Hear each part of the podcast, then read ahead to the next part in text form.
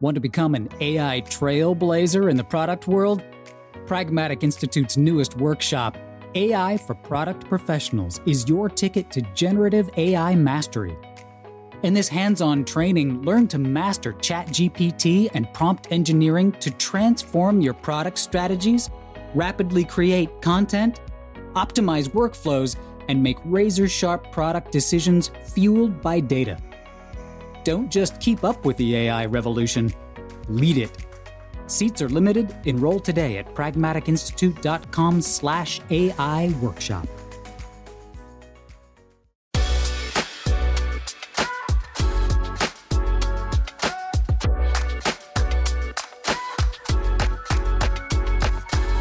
Hello, and welcome to the Pragmatic Product Chat series, where we tackle the biggest challenges facing today's product management, product marketing, and other market and data driven professionals with some of the best minds in the industry. I'm Rebecca Kalogeris for Pragmatic Institute and your host for this episode. And today I have one of our my most favorite guests, one of my favorite people just to talk about product with, because I think both his experience, his perspective, and his passion is sort of uh, it's like catchy, right? You get all excited talking to him. So today we have Dan Corbin, uh, who is also one of our instructors. He's got a long history, both as uh, he started out in development, then he became a product leader, uh, and now he's an instructor for us. And it's just always a genuine pleasure to have you, Dan. I love this. Is my favorite thing to do is talk product management with you, Rebecca. So always love coming on the podcast. Yeah. So now that we've fanned over each other, today we're going to talk about uh, uh, a topic that I think it matters so much, right? And it's not it's not something that people you know put in the job description or necessarily always overtly talk about. Um, but I think it's something that that we should as as leaders and and team leaders and as organizations and setting up things for success is the idea of psychological safety and how mm-hmm. important that is for success, for innovation, for uh, making sure that you get the most out of individuals and and the experience is the best and just all kinds of things. So I'm excited to dive in, Dan. It's a topic I'm incredibly passionate about, and um, and it's one of the things that it's a concept and uh, a point that we weave in through all of our classes at Pragmatic. We we specifically dive deep into it in our build class, but it's something that you know with every lesson that we teach we try to incorporate hey we you, this is only possible if teams feel that psychological safety and you know we always are showing different ways to build effective teams but this really is the number one way to build an effective and productive team and i think it's it's critical for product teams because like we mm-hmm. can't succeed without every out every other department as well, right? Like we we as much as we can feel like we can throw it on our back and carry everything forward, it's not, right? It's not a game of one, it's a game of many and making all of that go through is so key to what we do. So let's start with for those playing at home, uh, a definition of what you mean by psychological safety. Yeah, so psychological safety is just that concept that everybody on the team feels confident that no one is going to judge them. No one's going to look down on them if they admit a mistake, if they ask a question, or if they offer an up idea. So it's that just that willingness just to be the authentic self, to put yourself out there and not worry that the others on the team are going to look down on you and not having to feel that kind of, uh, uh, I don't know, uh, you have to self like uh, self censor yourself because mm-hmm. when you do that, you limit your what you're contributing to the team and then if everybody is kind of doing that, obviously you're going to be very limited as a group. Yeah. I mean, we've probably all been in those those, you know, meetings. It's like a brainstorming session and it's mostly crickets. Right. Yeah. Because nobody yeah. and those are the worst, right? I mean, a good brainstorming session, a good discussion is one of the most invigorating things, right? Yes. But when you're in there and it's just like, who's got an idea? And it's just like, ah, right? Awkward. It's awful. But you're exactly right. Like when you have that constructive debate and the creativity mm-hmm. is flowing and everybody is kind of sharing and building off of what other people are suggesting, it is, it really is. It is the most energetic, like energizing and invigorating experience you can have. Absolutely. All right. So we all go, yes, it's important. But uh, if it was easy, you know, we wouldn't be talking about it in in great depth today. Um, so how like let's talk a little bit about why well, we talked about what it is. I think Mhm. we understand why it's so important. Mhm. But but it's not just like let's think of it as psychological safety. I think you can break it down into more explicit kind of sets or, or pieces. Yes. Yes. Yeah. Yep. And it's one of these things that um it really is a large umbrella and it encompasses a number of different things that we can kind of dive in and talk about. I think the most important thing though is for organizations if they really want to tap into the potential of their teams, they have to make psychological safety an explicit goal and it's something that they need to continuously work on. And there was there's a lot of different frameworks and a lot of different approaches that talk about psychological safety. Safety, but the one that I really have liked the best is it's a book by uh, two women, uh, Caroline Helbig and Minette Norman. And they came up with the psychological safety playbook. And within it, they outlined the five steps to psychological safety. So when I was reading this book and comparing it to, uh, to other frameworks, this was the one that really resonated most with me because as I was going through and, and reading it, I was able to kind of go back and visualize the 25 plus years that I had Mm. working with different tech teams. And so I think that this really is a great playbook. So maybe we can kind of go through those five steps and talk about how you can set up psychological safety and then utilize these steps to make sure you retain that safety. I think that's great. And if you can sprinkle some of those stories that as you reflected back on, you're like, oh, here's an example where I saw we did this really well. And sometimes, Yeah. hey, this is where I blew that because we've all done that. Oh, yeah. Oh, yeah. Excellent. All right, let's start. Well, the first step that they recommend is just to communicate courageously. And what do they mean by communicate courageously? It isn't like come out and just start telling your most embarrassing secrets. That's not necessarily gonna be- But if you want to tell your most embarrassing thing ever right now on the podcast, please go ahead, Rebecca. I shall. I will not be volunteering that. but what they mean by this is just being fully present in the conversation and also showing your curiosity, not Mhm. just like too often um, we we really aren't uh, listening and then being honest with with our uh, our, our responses. So when you're uh, uh, communicating courageously, what that means is you're being an honest broker and that you're showing a little bit of vulnerability. And this is something that I think I like that this is the first step because Mhm. this is something that we talk about in our classes about if you are a product person, you have to be an honest broker. You have to be seen as a truth teller and someone who is going to uh, be forthright. Because product people very rarely, they don't really, they're not the boss of a lot of people, but you just talked about how you have to, as a product person, coordinate with so many other people. Mhm. Most people don't, there very few of them, if any, are going to report to you. So you need to show that you have credibility, that you understand, that you you understand their perspective, that you're driving towards a larger shared goal. So that that sort of ability to communicate communicate courageously and be an honest broker is table stakes for psychological safety. And when you say honest broker, is that like a, a level of transparency or that at least uh, people, when they hear you speak, whether they like what you're saying or not, they know it is your truth? Right? Is that, yeah. Okay. You can't just tell each audience what they want to hear. No. Everything has to be there's Yep. a need to be a consistency. And Mhm. That can be really hard. That means you're going to have to have some hard conversations with uh, individuals. Maybe it's a stakeholder who really wants you to prioritize what they want. But when you have prioritized based on the overall strategy, their needs were deprioritized. Or it's working with someone on your team that isn't living up to their potential uh, or isn't you know, contributing to the team in a way that is positive. So having those, what there's a great book called Crucial Conversations. Mhm. So those sort of honest, forthright, sometimes a little bit raw conversations, but you you coming from a place where you're looking to help that person and to be honest so that you know together you can accomplish something greater.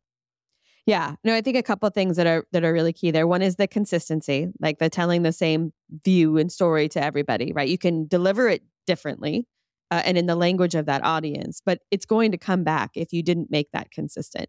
And the other thing I would say, like, this is about telling the truth. It is not about, you know, like, I don't mean to be rude, but, and then insert rude thing, right? Like, Yeah. that's not what we're talking about. It doesn't like throw away your filters and your, your common decency in Mhm. here, but it is delivering those truthfully, kindly, right? Is the thing you're going to do, is it true? Is it helpful? Is it inspiring? Is it necessary? Is it kind? Your think aspects, uh, I think is a really important piece to, to that. Yep, absolutely. All right. What is step two? So, step two is really mastering the art of Mm. listening.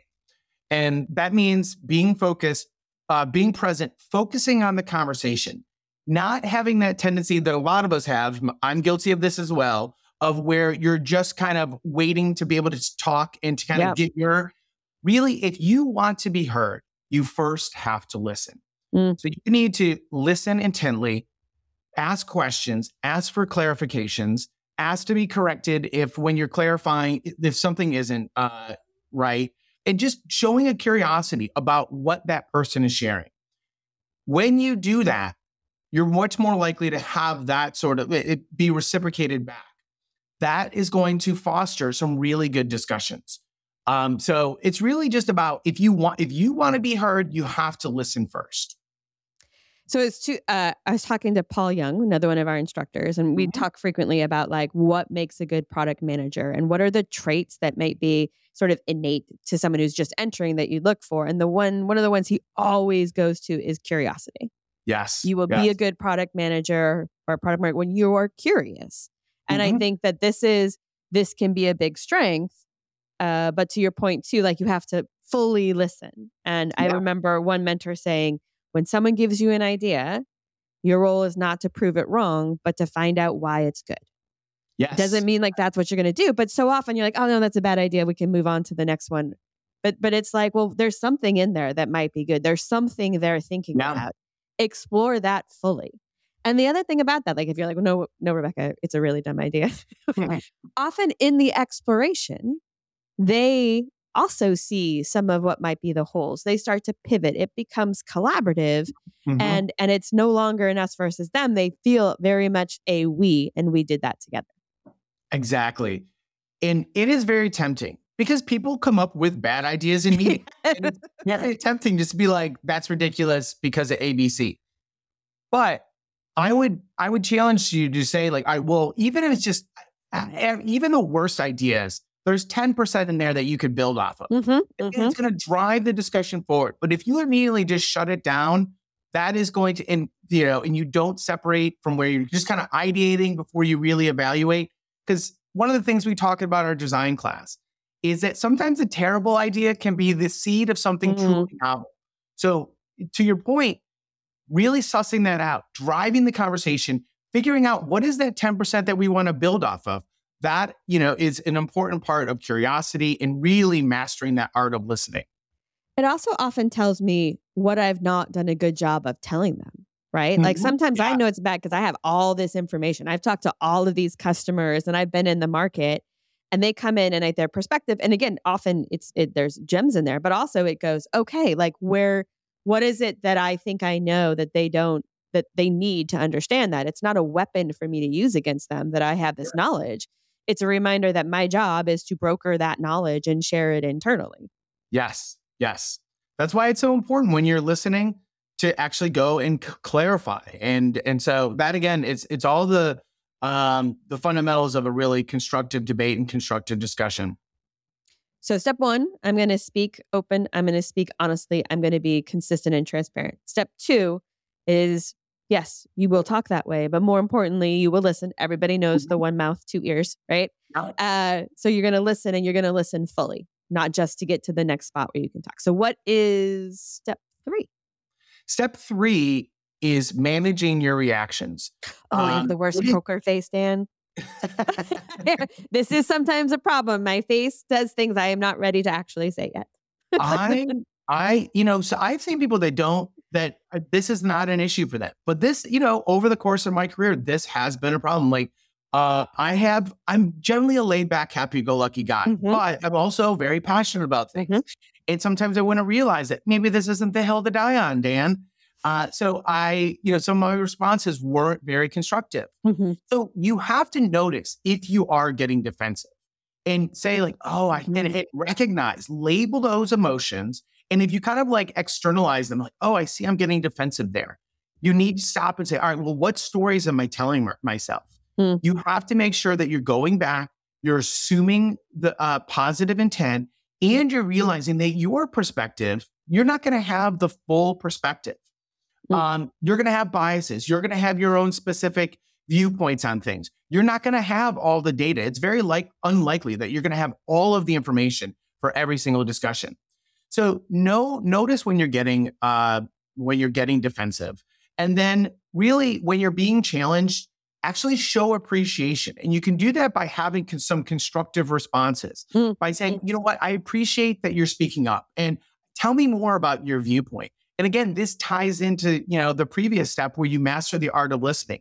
But I think it's really important because sometimes discussions can get a little heated. And once the kind of that that temperature starts to go up, mm. then that starts the psychological safety starts to evaporate out of the room. So you don't want, especially if you're the leader and you are being challenged, it's a, an incredible opportunity for you to show appreciation, for you to really listen and to not overreact. And that is going to keep the discussion moving forward. I think that's great to have a, you know, it, it can be, it sounds maybe a little triter, like it's not genuine, but when you have set responses like that ready in your head, it makes it easier for you to go, okay, the first thing I need to do is say this, that thank you yes. for speaking up. It also gives you a moment to then mm-hmm. try to get your emotions, if you have them, or your defensiveness under control. And also just totally sets a different space for the audience, right? Yeah. I mean, or for the rest of the room. It, it, it, it goes from, okay, this one person was brave enough to say something like, "Ooh, let's see what happens yeah. when this guy says it." To, oh, okay, she she really means that she wants to hear from everyone. Yeah. And it can really open up the number of people who might say something and how they bring it up. Yeah. I remember specifically when I went from a company where there was not psychological mm. safety, mm. and I started my first day at my new, at the new company. And I was brought in to run this uh, startup that they had just acquired. So it, it, it, they were still running as a separate company under the larger umbrella of the the uh, the uh, larger company, but it still maintained its own identity.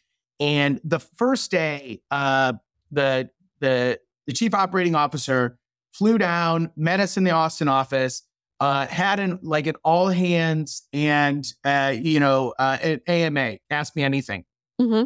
I was just shocked at how much mm-hmm. the uh, everyone was challenging the chief operating officer, and some of the, the things they were challenging them on was like, why do we need Dan?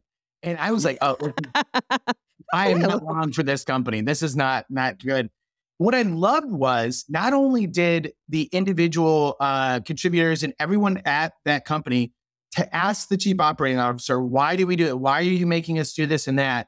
And he was very forthright. He said, well, look, like this is what we've tried to do. We've tried to put out the new version of the API because we need something that's scalable, are reliable. It kind of talked about the issues. Said, we've tried it your way. We did this. And he kind of recounted some of the steps mm-hmm. that they tried. That didn't work. So, you know, the definition of what is it? Uh, the definition of uh, insanity. insanity is trying to the same thing over and over and expecting a different result. We're not going to do that. Dan is now in charge. He is going to be uh, organizing the teams, determining what, how we're going to work. Uh, and it's going to mean that you're going to follow the agile principles that he is uh, going to set up. And that, you know, that's the way we're working from now on. And what I really was, again, surprised was uh, how forthright the executive was, but that the team also appreciated that. It was a decide and commit moment. He said, like, this is the way it is. If you don't like it, you know, you know, I don't know what to tell you, but this is how what we're going to try next. And mm-hmm. you know, if it doesn't work, we'll try something else. So I loved that. For that was the very first day of uh, my, you know, my new my, my new job, and I knew from you know the you know from day one that we were going to have psychological safety. We were going to have honest and forthright discussions. And the team was bought in.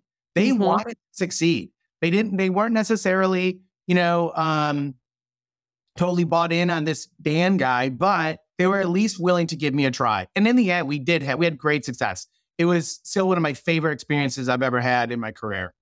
I think that's also important to remember too. If someone is challenging you, it's because they care right? If you say we're going to do this and they have questions and they're like, I've thought about this, it's not because they don't care or they're not loyal or they're, you know, uninvested. It, it actually is a sign of someone quite invested Yes. uh, and passionate about what they do that they have questions for that and i think that's important to remember too that like hey this person is is someone who's really thinking through and is really uh, sort of dedicated yep.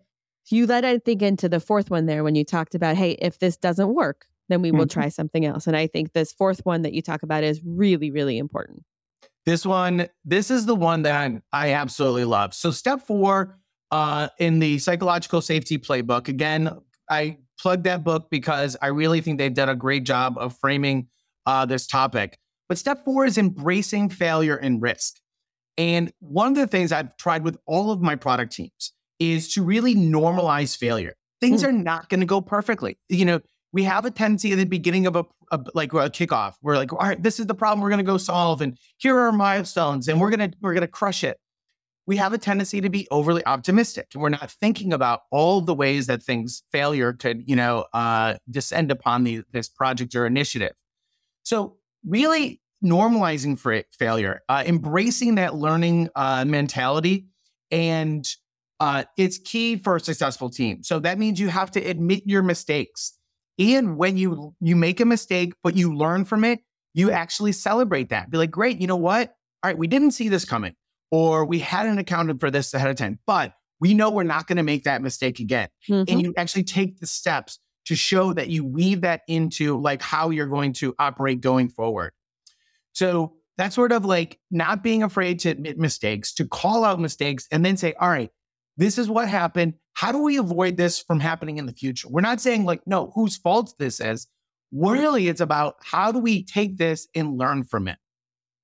So I'm going to give a hint for anyone who ever wants to work in mm. me for me in the future. One of my biggest things that that if you work for me is to admit your mistakes because Yep. I'm I'm fine with that. If you admit it, mm-hmm. you're like, here's what I did and it went wrong like this, and I'm like, great, let's move on. Let's talk about what we're going to do next.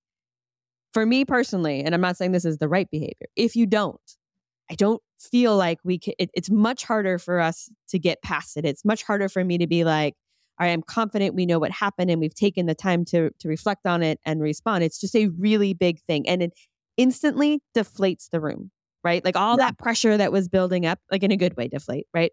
All the pressure and the tension, it just goes, shoop. and it's the same thing. Like if I make a mistake, I do try the same way to say it in front of my team, like, hey, I did this wrong. I shouldn't have done that. Here's, you know, it just takes all that pressure, all that tension that's building Yeah. because people are on opposite sides of something, and it whoosh, is out of the room. And then everyone's like, well, it's all right. We all make mistakes, right? Like you instantly see instead of the tension of people sort of like being repelled by this this problem to everybody coming in and figuring out how we can fix it and how we can embrace and elevate whoever's feeling responsible for the mistake. It's rarely just one person who did it, but Yeah. right. Yeah, it's huge. And this is why I like this this framing uh, in this for this uh, framework because the steps really build upon each other. And step one was communicating courageously and showing vulnerability, and that ties into this fourth step when you're embracing failure and admitting your mistakes. So one way that I did this as a leader was I, and I don't know if you're familiar with Dan Dorbin, uh, Rebecca, but Dan Dorbin is my It's- idiotic it's- alter ego. I was going to say, it sounds like your alter ego because it's so close. It is, yes. So whenever I would just do something that was completely idiotic, which you know not uncommon, you know, I would admit that to in- front of the team, just be like, "That's on me. That I completely dropped the ball on that." Uh, and we, we would joke about, "Oh, Dan, you know, blame it on Dan Dorbin." and so even we got to the the uh, weekly meetings with all of our product managers, and when I was leading those, we would have a moment where like anyone had any Dor- Dorbin moments this week and we would talk about dumb things that we did and then how what we learned from it and how we kind of recovered from it. So again, it's part of that vulnerability. And if you nice. model the behavior that you expect you, uh, people reporting to you, you're going, you're much more likely to actually get that from them. It also it clears the space for those, right? You're not wondering if it's going to come up later. You just get them done and out of the way, and we all we all have Dorbin moments. And now I won't ever think of that as a Dorbin. Oh, oh, I pulled such a Dorbin. You won't So- believe what I did. I know this is a, a, a you know audio medium, but I'm showing Rebecca my mug right now. I have a mug. It's actually has the Nice. word Dorbin on it. I love that. And it's just a reminder that I make plenty of it. My wife gave this to me as a present. mind, like you do a lot of ridiculous things around the house. Dan. Drink from the humble cup at the Dorbin House. I love exactly. it. The humble cup. I love it. I also think the failure to peace, and we talk about this like sometimes again, the sort of like a, a like a catchphrase, but you know, you really it is fail like innovation comes from failure. Yep. And yep. if we are afraid to fail, we are almost by definition not taking a big enough risk right. to really succeed. Yes. we're not talking dumb risks, right? But I think that that that people eh, in figuring out how to actually instill that, right? Yeah. Uh, yeah. and not just use it as like a you know a poster on the wall that you're like you say that but you don't mean it right yeah, i think yeah. is is is really key and so if I can build off that, so that idea of being able to take risks and to really drive, because again, if you don't take any risks, you're really never going to truly innovate. So one of the things that you can do to take smart risks and to drive innovation and to embrace failure is to do a, uh, an exercise called the pre-mortem. Mm. And it's a way to normalize failure with team. Because what you do is before you take on a big project, you, you picture going to the end of that project. Say you're anticipating it's going to take a full quarter to do. And you say, like, let's jump to the end of the quarter. Let's look backwards to today and think about all of the things. Let's assume that this project went horribly wrong, complete and utter, you know, just disaster. Let's list all of the ways that they can go wrong. So you have a brainstorming session of doom. And I've seen this, I've done this with so many different teams. It's actually a fun exercise and there's there's no finger pointing. It isn't like, oh well, Rebecca probably is going to mess this up. No, it's like it's not. There's no finger pointing. It is a a very safe environment to call out any potential failures without actually, you know, spec- you know, you're never pointing fingers. Then you kind of group those failures. You kind of do a little affinity mapping and say like, you know, here's the two to top two or three top things that might go wrong. Then you determine, all right, well, what is the impact of that mm-hmm. happened? And what is the probability? And then you can use a very simple kind of stoplight chart. Anything that's in the red zone with high impact and high probability, you need to start mitigating that immediately. Anything that's kind of in the middle zone, well, maybe you have a contingency plan. And then anything that's in the green zone, you know, we call that the YOLO zone. Be like, you know what? It's unlikely or it's going to have very minimal impact. We're not going to worry about it. Mm-hmm by doing that exercise, you're accepting that failure is going to happen and you're saying, all right, are, are we taking appropriate risks? So I've seen that exercise really work with teams. And if you don't have psychological safety, that sort of exercise of doing a brainstorming session of doom without any anyone, mm-hmm. you know, you're never pointing it fingers. Feels like finger pointing then, even yeah. if you don't say their names. Yeah. Yeah. And then so it's just a good way to you know, embrace and normalize failure and to build up that psychological safety. So I have to be honest, I had never done a pre-mortem until I talked to you about this concept. I remember it came up mm, probably a little over a year ago, right? And it also came up with another of our instructors, Amy Graham. And mm-hmm. then I tried it and I was like, man, what a like a game changer, right? First of all, it's just good project management to think about risk, right? Yes. Everybody knows in your in your little box on your plan is always mm-hmm. a risk box. Uh, but getting the whole team to think about it, it also changed sort of the ownership of the risks, right? When you talk about those risks up front and you start to to to talk about them and and and grade them, it makes sort of the whole team feel a little bit more accountable and responsible and open yeah. as they see signals that might, you know, yeah, say danger is coming. Uh, it also allowed people to occasionally in those conversations, someone would see something as a risk that felt very small, right? When you actually measured it out, you're like, you know what, that's possible, but what's the worst case that happens if that happens? And it allowed yeah. them to let go of some of those uh, those barriers that maybe kept them from thinking wider and differently. So it was a it was a game changer, and I will forever be grateful that you kind of talked through that concept with me. And I, I absolutely recommend that people just try it with one project, and I think they'll see the bonding experience, the openness of it, how it sets mm-hmm. the tone for the same piece, and also helps you identify and mitigate risk. right? Yeah. It's huge. So that's a, the step four is a really big one. And then the final, the fifth step in the framework is really designing inclusive rituals. We mm-hmm. all have different ways of communicating. And you know, you have introverts and extroverts, and some people prefer to write out their thoughts. Some people want time to think through their thoughts. So One thing that I found helpful with the teams was I would ask the product managers to make sure that they had an inclusion facilitator, mm. somebody who is monitoring the discussion, making sure that everyone has a chance to speak, that people aren't being interrupted, uh, and that um, you know, kind of also monitoring speaking times so that you're getting that diversity of a, opinion. And then even kind of fostering and kind of stoking the fire of that discussion. Say like, that's great. I love that. Who can give an, a, another perspective, or who wants to just you know let's let's uh, who can play devil's advocate and maybe kind of present an opposing view. Getting that that discussion going. And when maybe you get people who, uh, and this is very not uncommon, where you have people who are just a little reticent to share. When they do share and offer something up, even if it's just a sentence or two, that's like, that's interesting. Tell us more about that. Encouraging them, rewarding them for mm. sharing their thoughts and uh, recognizing, say, that's great. I really appreciate you sharing that. That's excellent. We hadn't thought about that, that specific point because they have a lot of great contributions, but yeah. sometimes there's a few dominant voices that make it hard to get a word in edgewise.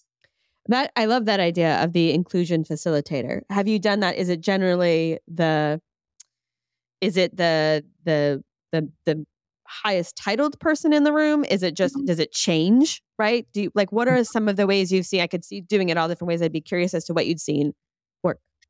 I usually would uh, recommend. I didn't specifically go to a specific title or anything mm-hmm. like that it's really about who is who has the skills to be a good facilitator. Hmm. I was very fortunate at one company. I had hired a student of mine because I just recognized that he had excellent communication skills.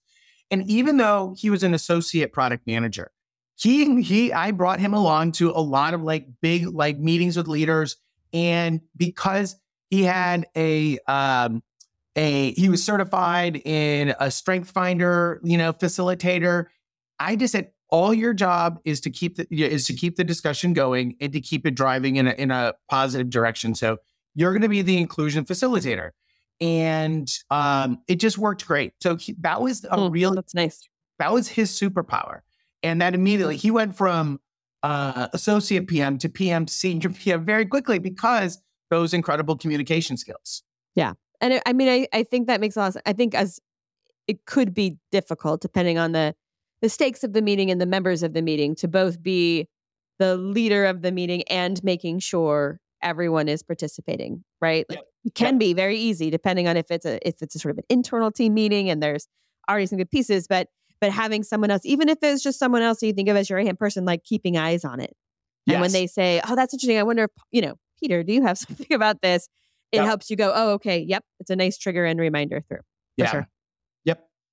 So other things that you could do is, you know, implement a no interruptions rule. Now, for some teams, that's sort of like I'd be so everyone's kind of like, you know, it, it's just like a mall of you know discussions.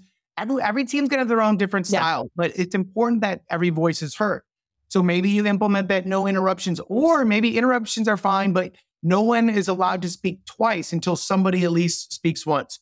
Or maybe if people do prefer a little bit of time to think about it, or they want to like submit things in writing, maybe you can put up a mural board of, you know, here are the mm, topics mm-hmm, and mm-hmm. jot in your things. So think about the different ways that people like to, uh, to, how they prefer to communicate and embrace and use tools that allow them to share in a way that is most comfortable for them. I think this is one of uh, the most interesting, rewarding, and challenging aspects of being a manager is um and, and I may have shared this anecdote of my own personal life before, but I come from a long family of brainstormers. Like you just throw us in a room and we're like topic and we're like, oh, exciting. And we interrupt, but we interrupt to build, right? It's like, mm-hmm. yes, mm-hmm. and that's very much how we interrupt. And so it doesn't, it didn't feel like interruption in my head. It felt like, a, oh, yes, you know, we're improvising. Uh, yeah. And so it was very, and like, that's like, it's one of my favorite parts of working. And, you know, you, I get so excited. Uh, and then I learned uh, more than once, I've learned this lesson in my career people who work for me who are just not comfortable in the brainstorming yeah. perspective. They mm-hmm. really like others you could put in a room and be like, surprise, the topic is X. And they'd be like, X, X is awesome. Others, you know, you definitely needed to um, to give them the topic in advance and give them space to mm. prepare. And maybe to your point, they needed to be able to write. And then I remember that I that I was like, okay, so people need more space and time to write. And I was working with someone else, and they facilitated a um, a session, and it was very Miro board. I'm a huge Miro board fan, but it was all written ideas and all written feedback.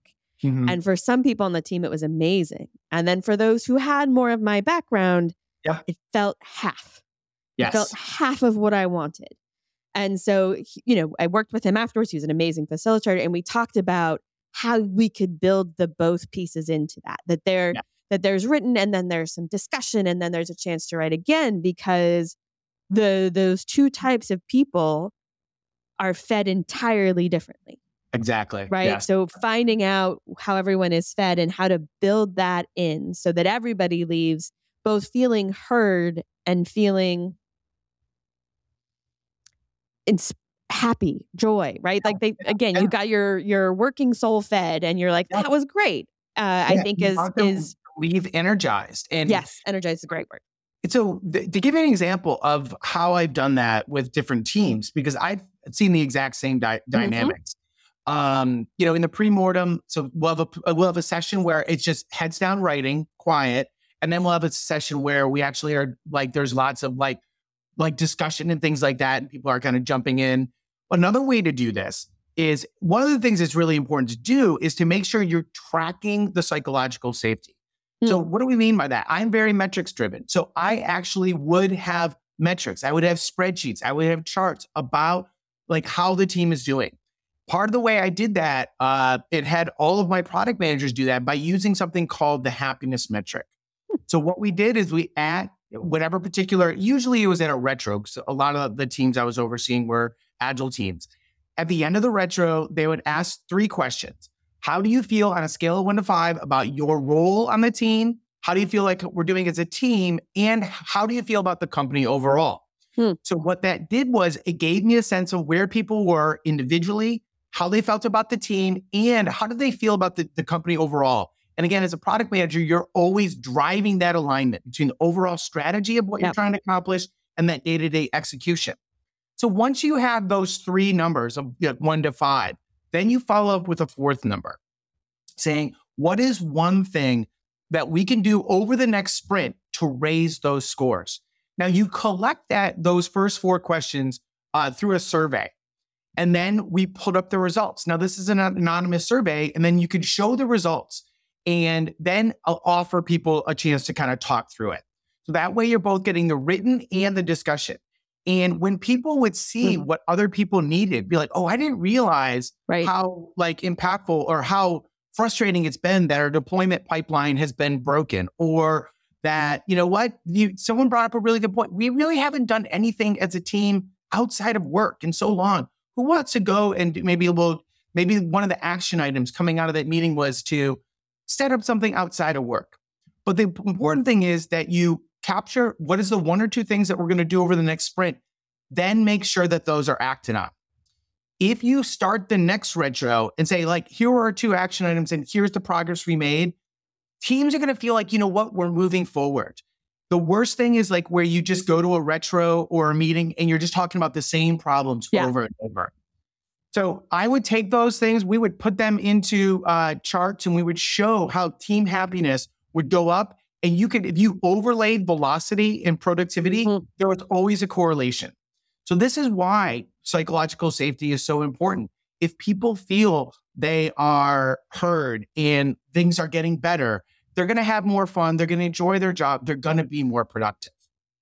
Well, and I think that that's that's great advice. Because I was going to ask you one of the notes I had was like, how do we measure like this? And I think that's such a simple way of doing it. And I also think your point about when you see what other people need, most of us actually really enjoy feeding other people what they need. We just don't know what it is, right?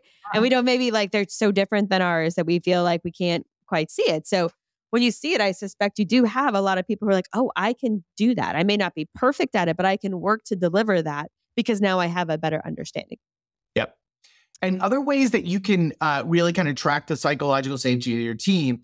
So, what you really need to do first is do a psychological safety assessment. Hmm. And Mhm. there are a, a lot of them out there. I provide uh, a template to uh, a lot of our students and things that my former product managers used Can to use. Can we link it? Can will you will you We link it? absolutely can. Oh, and Look I at will this. I'm like, wait. I know we have that recorded. Dan will provide. They I have templates for the psychological safety, for love the psychological safety assessment, for the happiness metric.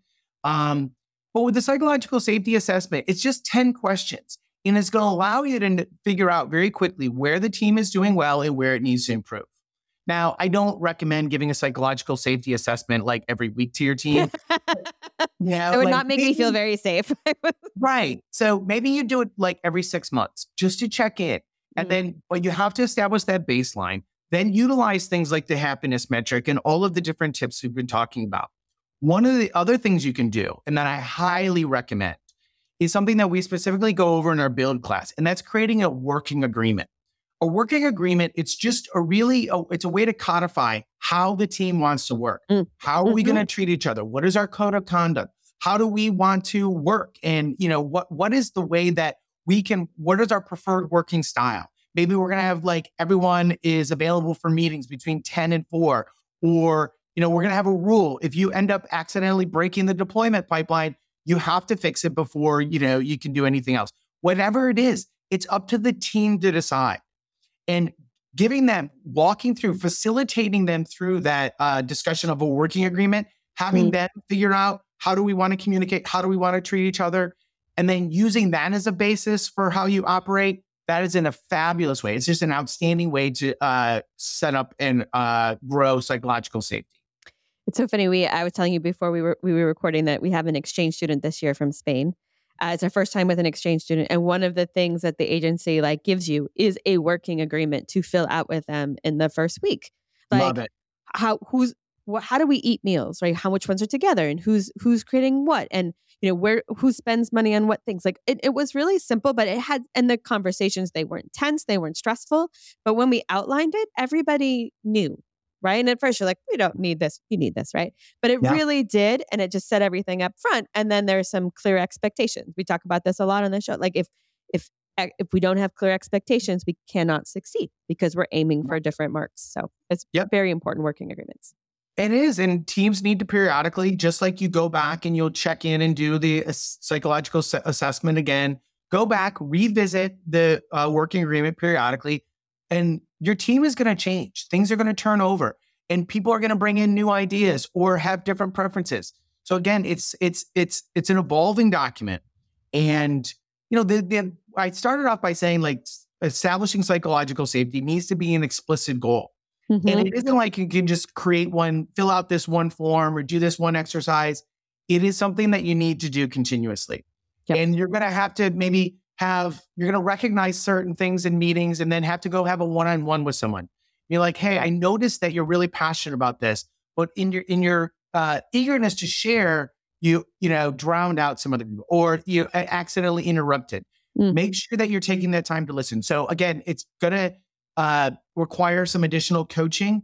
But if you make this a priority, and I it will not be hard to get buy-in from the team, because if you are in a psychological like safe team, and the way that you are describing the way your family brainstorms and everyone's it's almost like you're kind of playing off each other. That's so much fun.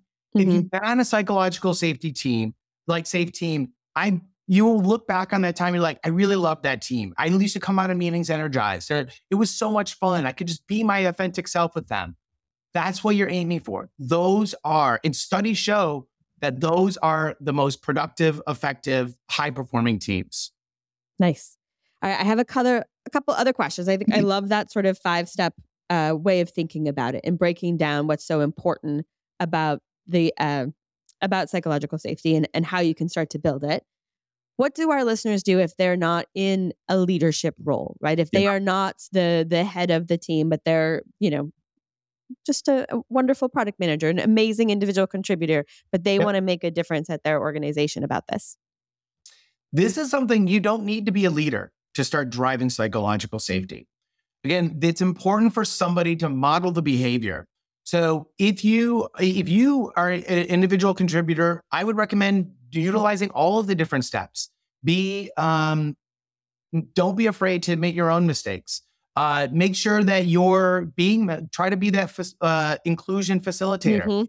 Um, and make suggestions about, hey, why don't we, let's try a working agreement. You can try, you can implement these things because people are, there's other people, if you don't, if you're not on a team with psychological safety, there's others that are going to be feeling the same way. Hmm. And you could say, like, hey, you know, one thing, why don't we take this? I would love to know what other people on the team think. Who's up for taking the psychological safety uh, uh, survey? And so if you volunteer. Like being a leader, it's hard. We're always looking for someone to kind of help us and delegate. Yeah. yeah. If you want to take on the leadership for this, uh, for your team, it's, it, I think it's going to be embraced. And if it's not, I'll be honest, I think that that might be a sign that, wow, this this is a place that isn't valuing psychological safety. Is this really where I'm going to be have the opportunity to really, really grow? And I think for those uh, uh, also in larger hierarchical organizations, uh, sometimes particularly those who've gone through a big growth spot, right? You're used to getting this safety from your direct boss, and then your direct boss, your team grows, and now you have your own team. Mm-hmm. You have mm-hmm. to remember that you are responsible for that for your own team as well, right? You can't always like so. There is, yes, you may not be the the emperor of product right? But there's both there's a role you can play as an individual contributor, and then there's a place that you play for your team, whether they're direct reports or there's the the team that you work with in your sprints on a regular basis that you sure. really are responsible for and accountable. Yeah. And I will tell you, if you do that, people will recognize, like, hey, what's going on with that team over there? They seem like they're really having fun. They seem like they're yes. really pushing it Everyone wants to be on that team then. I love yeah. That. Yeah, it's true. Um, so you know, you may or may not remember like three years ago, something major happened, and lots of people started to work remote. Uh, mm-hmm. But but have have you seen uh, how we build psychological safety is different or evolves as teams are remote or hybrid? It, it it's a challenge. I mean, mm. I it's the steps are still the same, but you need to kind of go a little bit extra, and you need to kind of make sure that everybody feels included. So, one of the things, so during the pandemic, I shifted over and I had been at a large company overseeing all of the back end platform product management. I was overseeing uh, between six and seven teams. And then I was shifted over and like, hey, now that you've got that set up and running, we need you to improve this part of the business. So, I was overseeing a bunch of new teams and we were all remote. I'd never met any of them in person. So, what we were doing is we implemented a lot of the same best practices that we just covered, but we went one step further because we wanted people to be comfortable with each other. So we started like these fun daily uh, polls, and we I um, we would have a topic. A lot of it was like food related, things like that, and it just spurred these fun debates and these kind of funny ongoing, you know, inside jokes between these different hmm. teams. Mm. So that's sort of figuring out how can we make this fun and let people feel like, hey, we're getting them involved and they realize like oh this is actually something i want to do. I want to kind of share and open up a little bit to your teams. So i think it, it, it, you need to be a little bit more conscientious and deliberate about it just to make sure that everybody uh, is being engaged with the team. And what just kind of like giving them a chance to um, be authentic because it but you know and it's definitely a challenge but I, i've seen it work really well. Just takes a little bit more effort I think that uh, that was exactly what I would say about uh, just about every aspect of managing in a remote environment is that you have to be deliberate. It it works. Yeah. It works well. It can be wonderful. It, it's sometimes even way better. You just have to be deliberate as a manager. There mm-hmm. needs to be a little bit more structure, a little more process, and a little more deliberate look at it. But uh, but it's it's very doable. All right, my last question, Dan. Uh, someone's listening. It's not my second. It's my second to last question. Everybody listening knows what my last question will be. Uh, but uh, someone's listening and they're like, Dan, Rebecca, I totally believe this, but like, look, my company has a toxic environment, right? Like, how do I? It's broken. It's maybe mm-hmm. it hasn't been safe. You know, it's not toxic. Maybe not that far, but it doesn't feel safe. Uh, how do I repair that? Or so, do I just give up and move on? I think um, you owe it to yourself and to your team to try to get that reset, to try to recognize, call out, be honest about, listen, we've struggled with this and this and this. And, you know, when we had to deal with X, Y, and Z, that wasn't fun. But let's do a reset. Let's try to see if we can move forward and let's shake things up a little bit and then ask people, listen, make sure that people feel heard. Try to implement some of these best practices. And it, you know, I don't want to say that you're being like uh, disingenuous, but sometimes that you can recommend people. Um, it's almost like let them kind of come up with the idea, lead them down the path so that they see, like, you know what, maybe we should, if, maybe we could put into writing well, how we want to operate as a team. And you know what, maybe we should do something fun. That it's just we're not always just talking about work, even if it is like one of the things I one of my teams uh, I saw a product manager do uh, is they started have off Mondays with um, in the stand up. What did you do this weekend? And that just opened up a hmm. little bit of each other to the rest of the team. And they actually got to know these people, people they had never met in person, but they started to hear a little bit about their lives. And again, it started to like be like, you know, some running jokes and some funny things. Be like, hey, do you remember when I told you about that two weeks ago? Well, you're never gonna book guess what happened this weekend. So that's the type of thing where over time you can start to reset. But I think you would need to acknowledge what was wrong and that the need to get better and then say, here's some explicit ways that we might want to try. What do you think? Yeah, I love that. All right. Now, my actual last question. Yes. Uh, we talked a lot about a lot of different things today. If you were going to get listeners to do two things differently tomorrow based on what we talked about today, what would it be? If you, I would say, if you, I think that the the two things would be to show vulnerability, to mm-hmm. model that, to and to admit mistakes. So if you can show where you uh, you are vulnerable, where you admit you don't know everything, where uh, you and then you even actually admit a mistake, that sort of kind of lowers uh, the the barriers for other people to kind of be able to open up themselves that really starts the ball rolling. I think of psychological safety as like an avalanche. And first you start with a little pebble, then a little bigger rock comes out, and then they start to move. Be that pebble, show some vulnerability, admit a mistake, and you know, model that behavior for others. Then you'll get that avalanche that'll really kind of unleash all of the psychological safety that's going to make your team truly great. All right, Dan, as always, I I just I get I get so excited talking to you about the topics and digging in, and it's always fun to hear uh, about your experiences. And now we all have a new term for when we make a mistake. So go out and admit your Dorbins to the world. we all we all do a Dorbin on occasion, right? all right, everyone. That does it for today's episode. Don't forget to join us next week when we tackle another great topic designed to help you elevate your product, your company, and your career.